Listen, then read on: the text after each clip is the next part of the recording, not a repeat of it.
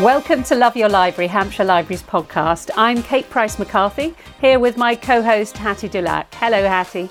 Hi, Kate. I was hoping we might be able to make today's recording a face to face one, but it's just too cold out there. And thank you to our supporter BorrowBox, our library app that allows you to download ebooks and audiobooks straight to your phone or tablet. All you need is your library membership number and PIN. Now, we can't wait for our libraries to reopen for book browsing on the 12th of April. Yeah, our library staff have been inside our building for months, doing a fantastic job of handing over books at the library entrance. But from next week, we'll be welcoming people back inside to choose the books they want from off our shelves. And the big news is that for the first time, as far as we know, Hampshire Libraries is cancelling all library fines for overdue books, no matter how old they are. And don't get too excited because this fines holiday runs only until the 1st of June. It's to make sure everyone has enough time to safely return anything you've borrowed from us. Apparently, there are 11,000 overdue books out there at the moment. Not surprising since we've been in lockdown for most of the last 12 months. So we're allowing lots of time for you to get them back. You'll find all the details about our fines amnesty on our website, along with information about how we'll be opening our buildings to keep our staff and visitors safe. And don't forget to check the opening days and opening hours of your local library before you visit. Not all libraries are open on a Monday, so your local branch may not be opening its doors from day one. And of course, it's not just libraries that are gearing up for a more sociable summer. I think lots of us have enjoyed making the most of meeting up with other people over the last week or so. That's true. In fact, I made the most of the opportunity and for the first time in over a year, met up with our guest author for this edition rather than doing the interview online. We'll shortly be hearing Kate's conversation with Claire Fuller, who's just been longlisted for the Women's Prize for Fiction. She'll be talking all about her latest book, Unsettled Ground. And then later on, we'll be joined by Holly from Farnborough Library, who'll be telling us about a book she'd like to recommend. But first, let's turn to Claire Fuller, who's long been a supporter of Hampshire Libraries. She even acted as chair of our judging panel for a writing competition we held a few years ago. So we were delighted to see her being recognised by such a prestigious award, alongside writers like Ali Smith and Susanna Clarke.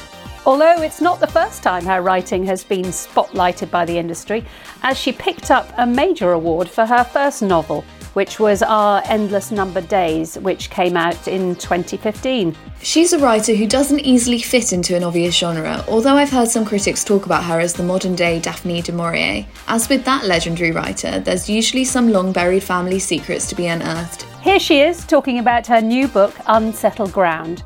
The interview starts with Claire reading a short section from the start of the novel.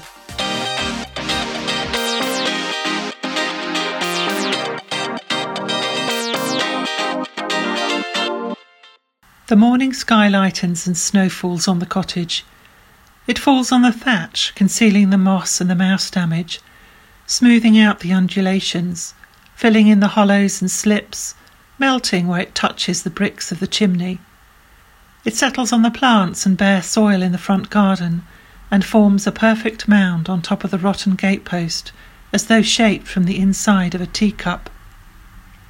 It hides the roof of the chicken coop and those of the privy in the old dairy, leaving a dusting across the workbench and floor where the window was broken long ago. In the vegetable garden at the back, the snow slides through the rips in the plastic of the polytunnel chills the onion sets four inches underground, and shrivels the new shoots of the Swiss chard. Only the head of the last winter cabbage refuses to succumb, the interior leaves curled green and strong, waiting. In the high double bed up the left staircase, Dot lies beside her adult daughter Jeanie, who is gently snoring. Something different about the light in the room has woken Dot, and she can't get back to sleep. She gets out of the bed, floorboards cold, air colder, and puts on her dressing gown and slippers. The dog, Jeanie's dog, a biscuit coloured lurcher who sleeps on the landing with her back to the chimney breast, raises her head, inquiring about the early hour as Dot passes, luring it when she gets no answer. Downstairs in the kitchen, Dot jabs at the embers in the range with the poker and shoves in a ball of paper some kindling and a log. She feels a pain behind her left eye, between her left eye and her temple. Does the place have a name? She needs to go to the optician, get her eyes checked. But then what? How will she pay for new glasses? She needs to take a prescription to the chemist, but she is worried about the cost. The light is wrong down here, too. Lowing, owing, glowing. She touches her temple as though to locate the soreness, and sees through the curtains in the gap where they don't quite meet that it is snowing. It is the 28th of April. Thank you very much for joining me for this, which is my first face to face interview with an author for over a year. We are sitting in, as you can hear, the local park, so occasionally you'll hear a dog barking or there are tree surgeons working on some trees the other side of the park. So every so often you'll hear the roar of the uh, the saws going off or the train going past, but maybe a bit of bird song as well, which would be nice. But um, so it's it's always a really special moment when a Claire Fuller novel comes out, and this time is no exception. Uh, Unsettled Ground is your fourth book, so would you tell us a bit about it? Yes, it's it's about uh, twins Jeanie and Julius, who are 51 years old and still live with their mother in a cottage in rural Wiltshire, uh, just on the edge of a village. And they have lived their whole lives being very isolated and making a little bit of money from gardening. And Julius does a few odd jobs. And the novel starts, so this, is, this isn't a spoiler because it's right at the beginning. The novel starts when their mother dies of a stroke and they discover her body and everything that they have known begins to unravel and they have to look at I guess they're kind of thrust out into the real world and they have to cope and they don't cope very well. This book embraces uh, so many incredibly vivid themes and ideas, um, but one of the main ones I felt was about the frustrations and humiliations of rural poverty and, and marginalisation. So, was there something about this subject matter which drew you to it? Uh, and, and how did you go about rooting the experience of rural poverty in reality? I, it wasn't something I was drawn to because I don't tend to work with my novels that way. I don't I don't plan. So I I didn't know when I started who these people were or where they were going to live or what their situation was. Um, but the inspiration, I suppose, for it came when I was taken by my son to a dilapidated caravan in the woods that had been vandalised and was very smelly. And some things had been left behind old bedding and some pair of shoes and things like that. And it just made me think who who lived here? What circumstances took them to this caravan and where did they go on from here? And and then the kind of person who might have had to deal with those, that situation became Jeanie, the main character in this novel, but I went back in time to see what what might have taken her there. And once I'd decided that, and the kind of I started writing, and in fact I start with with her mother Dot, and I, as I write, I begin to understand where they live. Then I see that they are poor, they don't like officialdom, they don't like um, strangers kind of interfering in their lives, um, government agencies, bodies, you know, all that kind of thing. They don't have a bank account, they don't have technology. Um, so the rural poverty theme, which I agree is a very big theme, crept up on me. It wasn't something that I planned. Um, and rooting it in reality, I mean, it, it didn't seem possible to go and interview the rural poor. You know, that would not have been appropriate. But I, I wanted to try and get it right. So I did speak to people who have interactions with them, you know, healthcare workers and that kind of thing. So without them telling me about particular individuals, but just saying, yes, people do live like this and they do have these issues and these challenges. Um, and then I went to the location, so it's set in the North Wessex Downs. And I also tried to shop, do a food shop with the amount of money that Jeanie has, you know, to go to the co op in Winchester and spend £5.55 when I know I need everything. You know, so that's those kinds of things I did to try and root it in reality. Mm, those brutal decisions about what you buy and what you don't Yeah, buy. it was it was illuminating. Yeah, I mean that's that's something I find fascinating with your writing. That you came to writing. I mean, you've written all your life, but you came to writing novels um, after a successful career in sculpting, marketing, and I always wonder where your these wonderful creations, these people you create out of mist, where did that creativity? How did you use that before you got into writing? Did you come up with these characters before you wrote about them?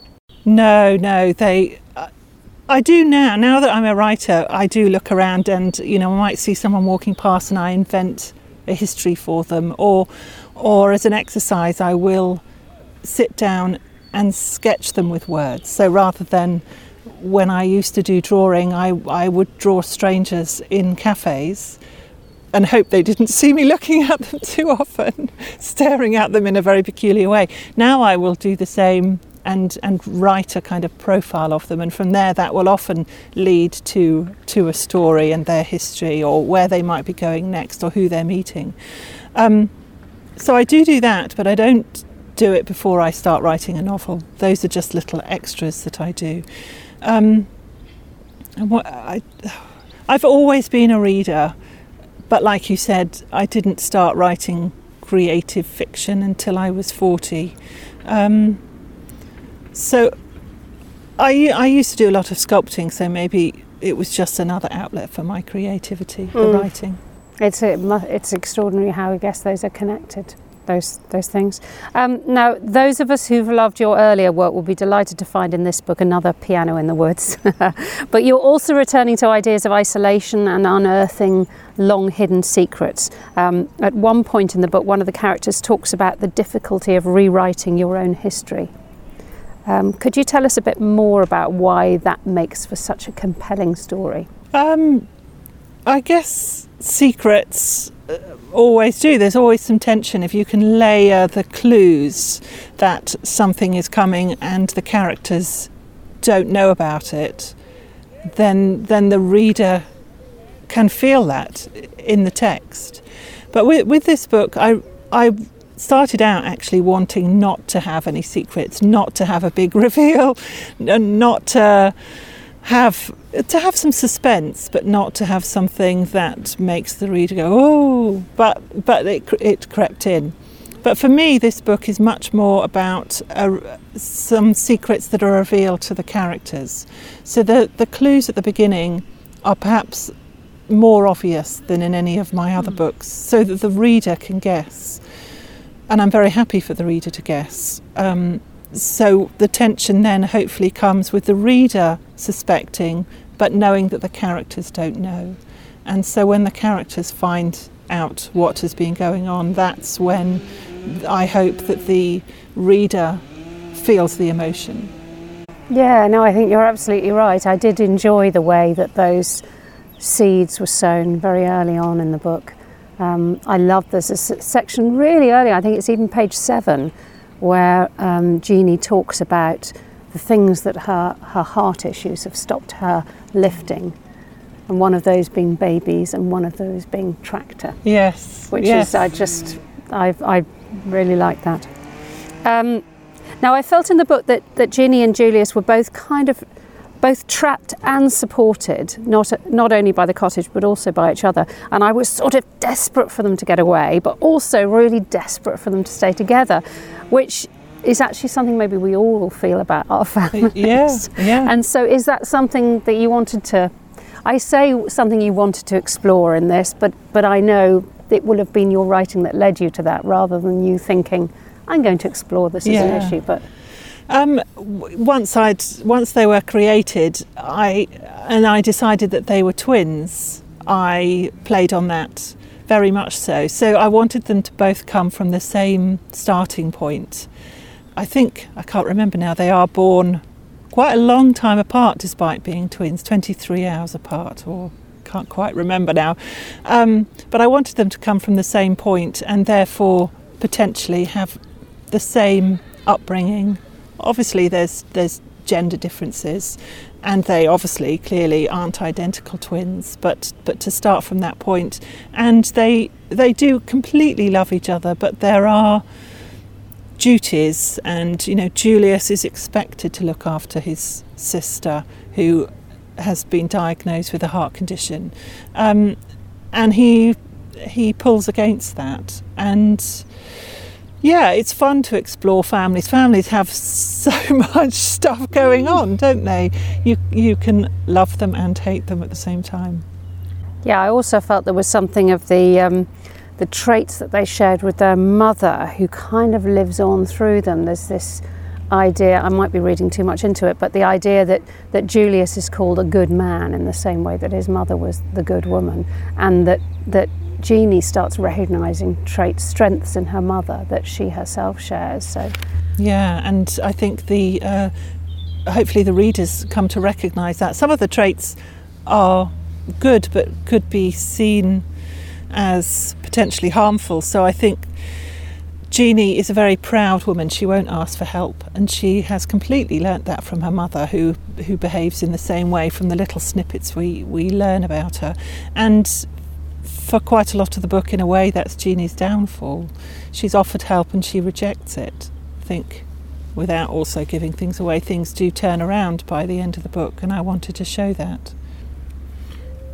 Now, this book is also really deeply rooted in nature and the joy of growing fruit and veg. Um, and I don't think it's coincidental that the weekend I finished this book, I also planted a set of tomatoes. Ah.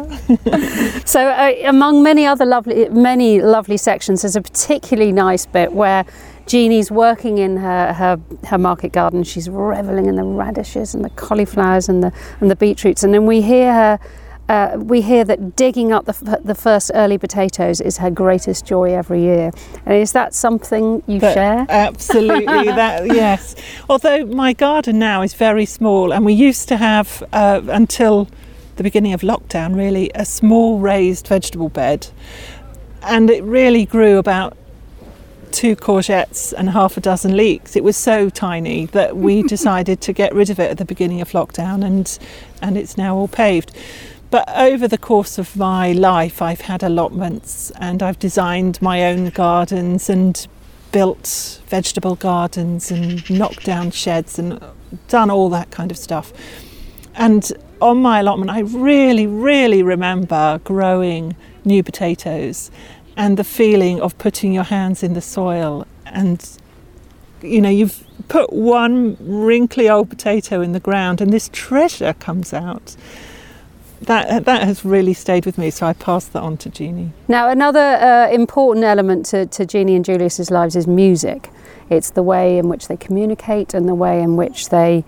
It's something that brings them together.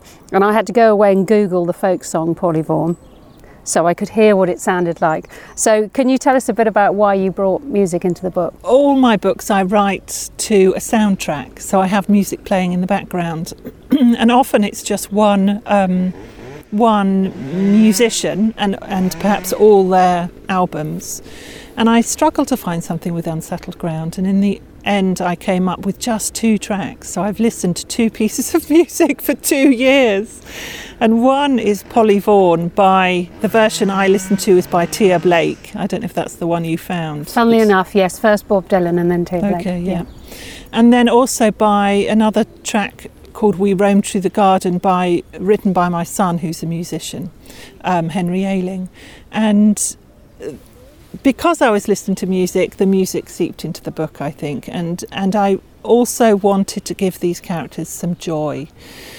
It is it is a sad and quite bleak book, but I think the music sections lift it, and and for the reader's sake as well as mine and the characters, I needed something um, that would lift them.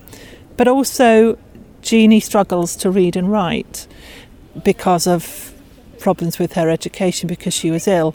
And I wanted to show that she is capable of learning and and being very skilled. She's a hmm. great musician and people recognise that.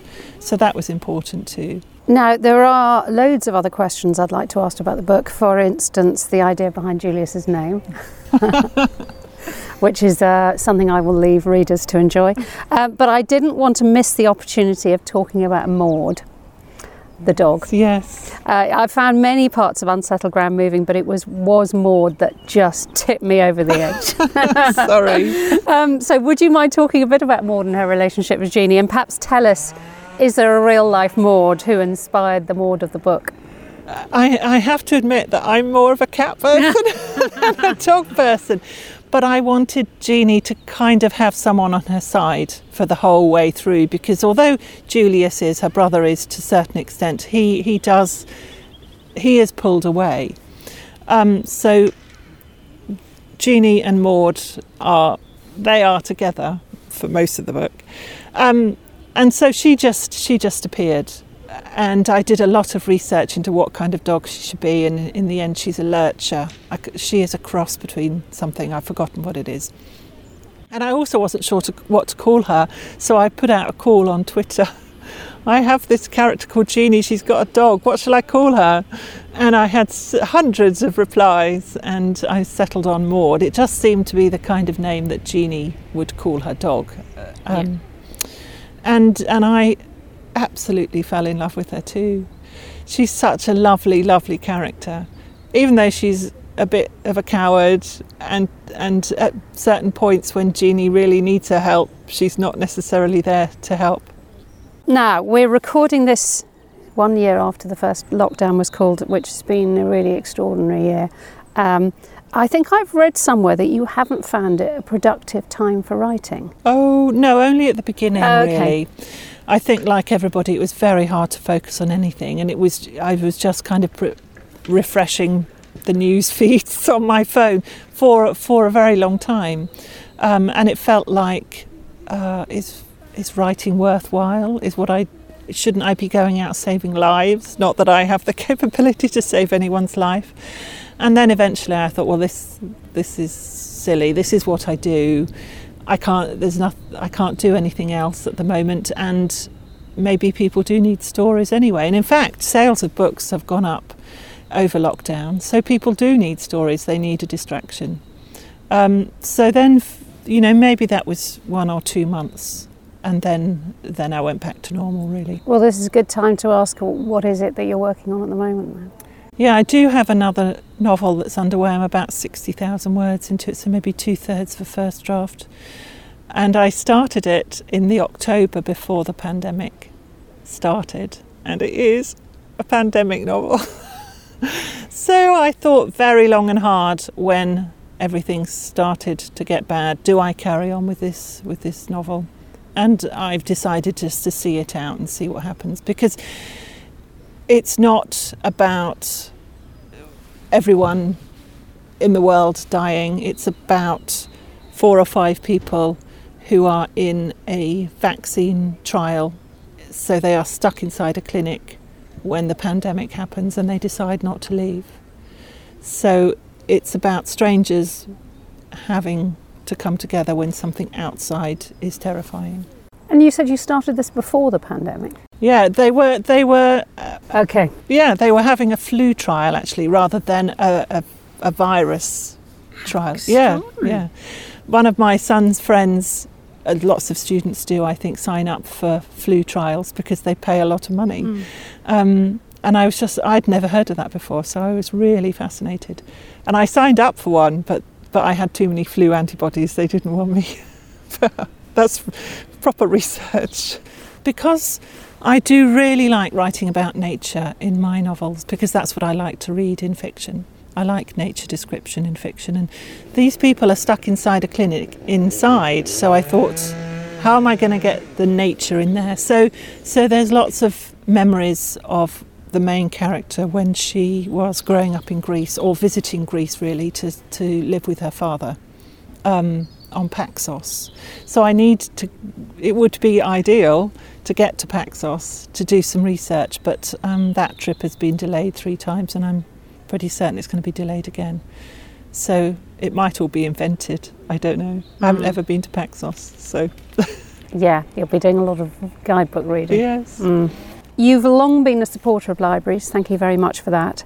Um, but I believe you've also set up a little mini library. Yes, I know. Competitor. but I, well, which I'm sure has been much appreciated while our libraries aren't properly open. Yes. Um, so, could you tell us a bit about that, but also tell us a bit about what libraries have meant to you as a reader and now as a writer? I don't think I would be a writer without libraries because we didn't have a huge number of books at home. My parents weren't particular readers, and I discovered books through libraries when I was about 10, and then I have never stopped um, reading and using libraries. And then also, I started writing because there was a short story slam at the Discovery Centre in Winchester that I signed up for, and then I wrote some short stories, and then I wrote my first novel. So it all comes back to libraries for me. And I am very lucky to be sent lots of books. As a writer now, I get sent lots of proofs and finished novels as well from people who want my quote to put on the cover. And some of those I love and I keep, and some of them perhaps I like less and I don't have room for, and some of them just aren't for me. So it was to pass them on. I asked my husband, and he built me a free little library. So it's like a little cupboard, a little cupboard with a glass door and a pitched roof outside my house. And I put these books in there, and people started taking them, and then they started leaving some of their own. And now, actually, I don't really have room for all my proofs to go in there because everybody is using it every day. And I get little messages from people saying it has been a real support during lockdown. It worries me slightly in that are these books that I'm denying authors sales of? And as an author, you know, that but but I hope that people would leave reviews and you know so people would hear about these books in other ways. Now, uh, I was just going to finish off by asking about the exciting news about um, Unsettled Ground being longlisted. So, yes. how did you hear about that? And um, yeah, longlisted for the Women's Prize, um, which is a prize I've been following for so many years. It, you know, when it was the Bailey's Prize and the Orange Prize before that, um, and so to be on it is just amazing. Um, I heard about it a little bit before it was announced. Of course, you know they let you know, and I I was phoned up by my literary agent and I, I think I screamed down the phone so that my husband came running up the stairs thinking something terrible had happened. Um, but there's some fabulous books on the long list, uh, some of which I've read and, and are great. So, yeah, I don't know about the short list yet. And then the, I think the winner is announced in July. So we'll, yeah, we'll see. But to make the long list is, is absolutely wonderful. Mm.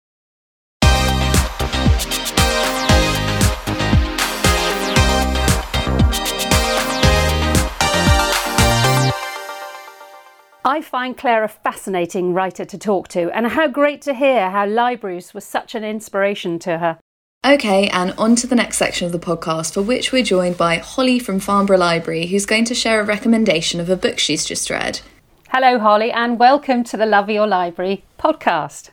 Hello, thank you for having me. So, how are the preparations going for the library's reopening next week? We're very much looking forward to having customers back in the building. We're full of books, so it'll be nice to get some of them off the shelves and into people's homes. I'm a really big fan of Farnborough Library. Um, it may not be the most beautiful building from the outside, but inside it's just so full of light. Last time I was there, just a couple of weeks ago, the sun was pouring in through those windows up on top, and there's all those beautiful indoor plants you've got in there. It just seems a really well loved space. Yeah, it's beautiful. I really like it actually. As you say, from the outside, you it, it doesn't give a great impression, but you just come inside and it is a really lovely open space. I reckon it's probably one of my favourites. I shouldn't have favourites, oh, but I reckon favourite. it is. I'll have to get down there. I've never been. But even even while it's been closed for browsing and stuff like that, you've still been working. It's not been closed to staff. You've been busy behind the scenes. Uh, we're we're sort of saying we're closed, but we're not closed. So we've been offering a Ready Read service, Ready Reads Click and Collect. So we have been choosing books for customers to collect from the door. So that has kept us quite busy, and that's been quite fun actually because it's something we've not done before, and um, it's been quite a quite a popular service. So yeah, that's kept us very busy. Let's turn now to your book recommendation. So the book I've just finished reading is The Ballad of Songbirds and Snakes. It's by Suzanne Collins, and it's a prequel to the Hunger Games series. I've read all of the Hunger Games a few years ago and obviously watched the movies as well.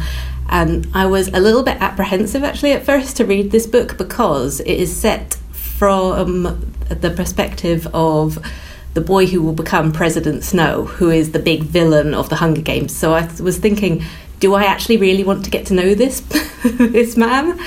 I wasn't sure whether I wanted to see him in a different light, but actually I'm really glad that I did read it because it has a lot of character development in it and there are lots of little bits of foreshadowing that you can see what's going to happen later in the series. It starts off, it's set around the 10th annual Hunger Games where the boy, Coriolanus Snow, is 17 or 18 years old and it is set 65 years before the Hunger Games. So there is a lot of difference in how the Hunger Games are laid out. They're, they're 10 years old, they're still finding their feet, and the setting is very different. In the series, the Capitol is still recovering from the rebellion of 10 years ago. Um, it's not the shining, perfect thing that you see in the rest of the Hunger Games series. So it's really interesting to get to see how it started out. In this series, The Hunger Games, I say, is a very new thing, so it doesn't have all of the flashy things that go on in the later books. And actually, you get to see a lot of that is developed through ideas coming through in this book, and it's really interesting to think, oh, that's where that's going to go later. The promo is really following Coryo Snow, as he's known as a 18 year old boy. He's at the Capitol Academy, and they're decided for the first year ever they're going to give the tributes mentors from the academy. So they're trying out something new. Yeah, so this is the the first year where the mentor, which is such a big thing in the later books, but there's a first year where they're trying it. Yes, at the beginning of the book, you find that Coryo is he's, he comes off quite arrogant, and he finds in the first chapter or two that he gets paired with the female tribute from District 12, which we know very well from Katniss's area. And he's really unhappy about that because he feels he should be doing better. He's in an unexpected position, isn't he? Because he's not the kind of big, powerful, wealthy figure that we know from the later books. So, d- describe what circumstances he's in right at the start of the book, which is quite unexpected. He's living with his grandma and his cousin. Um, he lost both his parents during the rebellion wars and they're really struggling to keep their house. They've got no finances. They're struggling to find enough food to eat, so they're not really in the position that you think of President Snow being this massive power figure later on in the series. He's just teenage boy who's really just struggling to survive at that point. I was going to ask in in terms of the original series and then this would it be ridiculous to ask if you had a preference between the two elements, the development of the Hunger Games and this later stage that you see in the sequels? Oh, it's a bit tricky because I think the Hunger Games is it's like a modern classic. Um, I think this is just a nice padding out of bits of the story that you didn't get to explore fully in the original series. I still think that The Hunger Games has a special place, but it's nice to get a bit more depth of what go like how it got to that stage. We do tend to like these stories of uh, the, the, origin stories that explain the sort of slide into darkness, like we've had the stories of Darth Vader and his origin, and more recently, the Joker. So, do you think this book does show the tragic slide into villainy? We know Coriolanus, obviously, we know he can't be redeemed, but can you, we understand him more? I think so, yes. I found I was very prejudiced against him, obviously, at the beginning of the book, thinking, I'm not going to like this guy. Um, and he does come off at the beginning very arrogant, but then he really softens and you start to really feel for him. And at the back of your mind, you're always knowing this can't end well, but really hoping that maybe it might do. Yeah, that's what I was going to say. You can definitely see his character developing, and it's almost like every choice that he's faced with, it takes him one step closer or further away from what you know is the inevitable end for him. He definitely comes across as that arrogant character in the beginning, but through the relationships with other characters is where he really starts to show that softer side? Or do you think that we kind of see some kind of redemptive quality in some of that arrogance as well? I think I quite liked some of those smart comments at the beginning too. I think the other characters really push him to become a better person. I think on his own, he might not have really developed. At the beginning of the book, he starts off his twinned with the female tribute from District 12, and he's not happy about that. And then he gets to actually know her as a person and gets to go and see the tributes uh, where they're being kept. And also at the same time, this develops a new friendship with one of his fellow students in the school. These two characters really push him to have to be a better person. What did you think of the main female character in it? I really like her. she's a very strong and willful character, but she's I'm not comparing her to Katniss Everdeen because she's completely different personality wise. She obviously has some flaws in her character, but she she's stuck in this horrible situation and she really tries to just make the best of it and use her use her skills. I like that she is a performer and she uses that to get a bit more representation in the Capitol and get people to to like her. Mm, it's that cunning element that what the book really seems to drive home is that this year's Hunger Games is really almost like a new start for different modes of gameplay and all of that stuff. I I love that element of it because it is just the more like I don't know cerebral version of things. Do you get this sense that prior to this year, this really important year, all the interest and all the all the activity was based on how brutal you could be. Like, this time, it's all based on being a bit sneaky, being a bit smart. I like that. Yeah, I like also that you get to see that actually President Snow is the reason behind a lot of the things that make the Hunger Games what it is in the later books because of just ideas he came up with at school. Yeah, because that's a big drive at the beginning is to get people more involved, more engaged with with the whole Hunger Games and he he knows exactly what to do to make that happen. But do you think it's hard to read a story where you're not kind of rooting for the main character as we were very much with Katniss? Uh, do you think you can enjoy a book and dislike its protagonist? I think you can, particularly with this one, because there are other characters that you're rooting for too. You're rooting for Lucy Gray to survive the Hunger Games. You're rooting for. Actually, I did find myself rooting for Coryo, knowing that later down the line it can't go well. I was getting further into the book thinking maybe it won't all go horribly wrong. Some people say it's a bit too slow until those sort of final chapters, um, without giving any spoilers. Others think it's the right, just the right pace. Where do you find yourself on that spectrum? Pace wise, it's very similar to The Hunger Games. I've actually, after finishing this book, gone back and decided to read the first one again. And the Hunger Games part in the Ballad of Songbirds and Snakes, they don't get into the arena till about halfway through the book. And that is quite on trend with, with the other stories in the series. You are obviously always waiting for it to get to that point. I think the pacing is quite is quite good. It kept me interested, and I like the chapter lengths as well because they're not too long and they're not too short either. You can sort of I quite like that you can just read a chapter a, a chapter a day and keep going. She's very good at telling a story, and things like in knowing exactly how to pace and space chapters are, are all part of that. Now, the books, I think they've slightly split die-hard Hunger Games fans. I think some people, you've talked about the nods to the original trilogy, the fact that it gives you insights into some of Snow's behaviour and, and the features of the games themselves. Other die-hard fans have gone, oh no, she shouldn't have written a book about Snow. He's such a villain. I don't want to know anything about him. So I, I get the feeling that you're falling more into the first camp, that you enjoy the little insights that she gives. Well, as I said, at the beginning, I thought, do I? I was reluctant to read it in the first place. When I heard she was making a new book, I thought, fantastic, I'm definitely going to read it. And I pre ordered it straight away. And then it just sort of sat on my shelf for about six months, just with me going, I don't think I'm ready to read this yet. Once you get over your prejudices, it is a really good story and it does it's not just following snow it does show some other bits of hunger games as well. You get to learn things like the origin of the song about the hanging tree that katniss sings later in the book. There's not the same characters from the rest of the hunger games series but you get to see a lot of surnames coming up that you recognize which will obviously be their children or their grandchildren later in the series. So I think that ties it in quite nicely. I read the first set of books when I was a teenager. I read them about 10 years ago, and for me, I, I, haven't really picked them up since, but for me, this was a really nice, almost like nostalgic way to get back into that world. It's like a whole universe that she creates really well.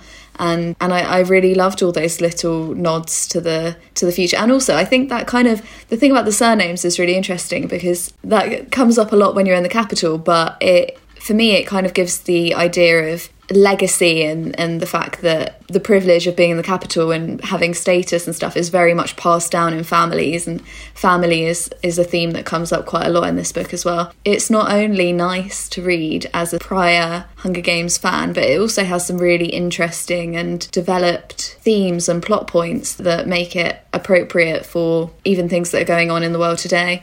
Could it be read as a standalone, or would you say no? You've got to read the first three and then read this. I think you could read it as a standalone, actually, or you could even read this one first and then go on to read the Hunger Games later because it's got lots of nice little nods and accents and foreshadowing for what happens later in the series. But uh, as a standalone book, you can just not know anything about the rest of the series and read it on its own as well because it's not relying on the rest of the series. I think I might disagree slightly just because I think even though I have read them, it took me a little while to get back into it, but maybe that's just the same orientation that a new reader would have. I found that uh, I haven't read them for such a long time, but I did find she does tell a good story though. So within a few pages, I was right back in there. So it did, it did grip me pretty pretty quickly. I was going to say if you are a if you are a keen fan of the Hunger Games, there are a wealth of other books out there that you might be interested in. But I was wondering if someone came to you with a ready reads uh, request saying, "I want books just like the Hunger Games or the Ballad of Songbirds and Snakes," what would you give them?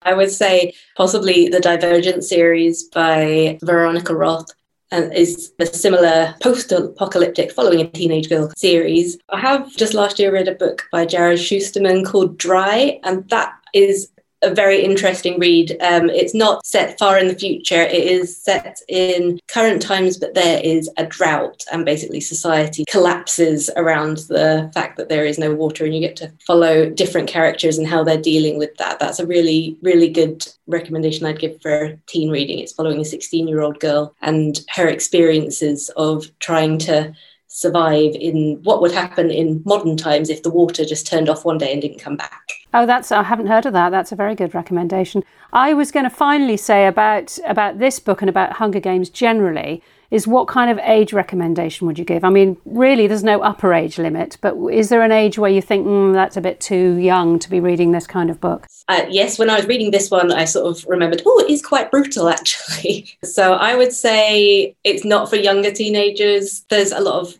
gory uh, situations in it. So I would say maybe 14 or 15 plus. And then I'm reading it as a 36 year old and I love it. So, so not for the younger, younger ones, but anything mid teenagers upwards would really enjoy it. Well, thank you very much for that suggestion, Holly. It was it was great to be back in the Hunger Games world again, and we very much look forward to seeing you soon in Farnborough Library. Yes, come and visit us all in Farnborough.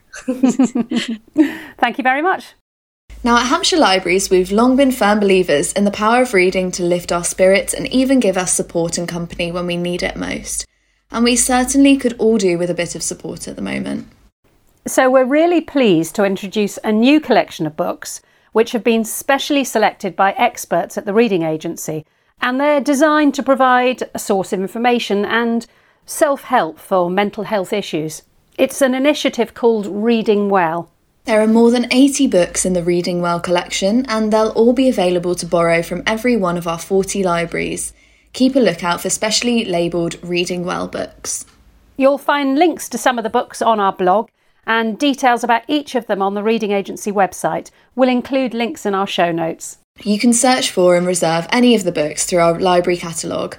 And you'll also find digital shelves of Reading Well books on our BorrowBox app, which you can reserve and download for free. And of course, along with the Reading Well collection, you'll find thousands of other titles on BorrowBox, including our Unlimited collection. These are audiobooks and ebooks you don't have to wait for, even if loads of other people have borrowed them. We always choose one of these unlimited titles for our Hampshire Libraries online book club, which you'll find on our Facebook page. This month, our readers have chosen a book by Yann Martel, not Life of Pi, but a later work of his called The High Mountains of Portugal. I haven't read it yet, but apparently it's made up of three linked short stories, all set in a different time period. So you can download the book as an ebook or audiobook and join the conversation through our Hampshire Libraries Facebook group. You'll find the full list of all the unlimited BorrowBox titles on our podcast notes, but we'll mention a few others here. One of our new unlimited titles is Stories of Hope by Heather Morris, which tells the story behind her best selling books. The Tattooist of Auschwitz and Cilka's story. We interviewed Heather about Stories of Hope in a podcast in September last year. There's also Melinda Gates' book, The Moment of Lift, which talks about her work heading up the Bill and Melinda Gates Foundation and describes her growing realization if you want to change society for the better, it's women you need to invest in. And we've also got the ever popular Peter James with Need You Dead, one from his Brighton based series about Detective Superintendent Roy Grace. You might have caught Grace as a new TV drama with the brilliant John Simm playing the lead. And that's it for our pick of BorrowBox for the month. We'll include the full list of unlimited titles on our show notes. Thanks once again to BorrowBox for supporting this podcast. Don't forget, you can use BorrowBox to download audiobooks and ebooks for free with Hampshire Libraries. Thanks for joining us for this edition of the podcast. I'm Kate Price McCarthy. And I'm Hattie Dulac.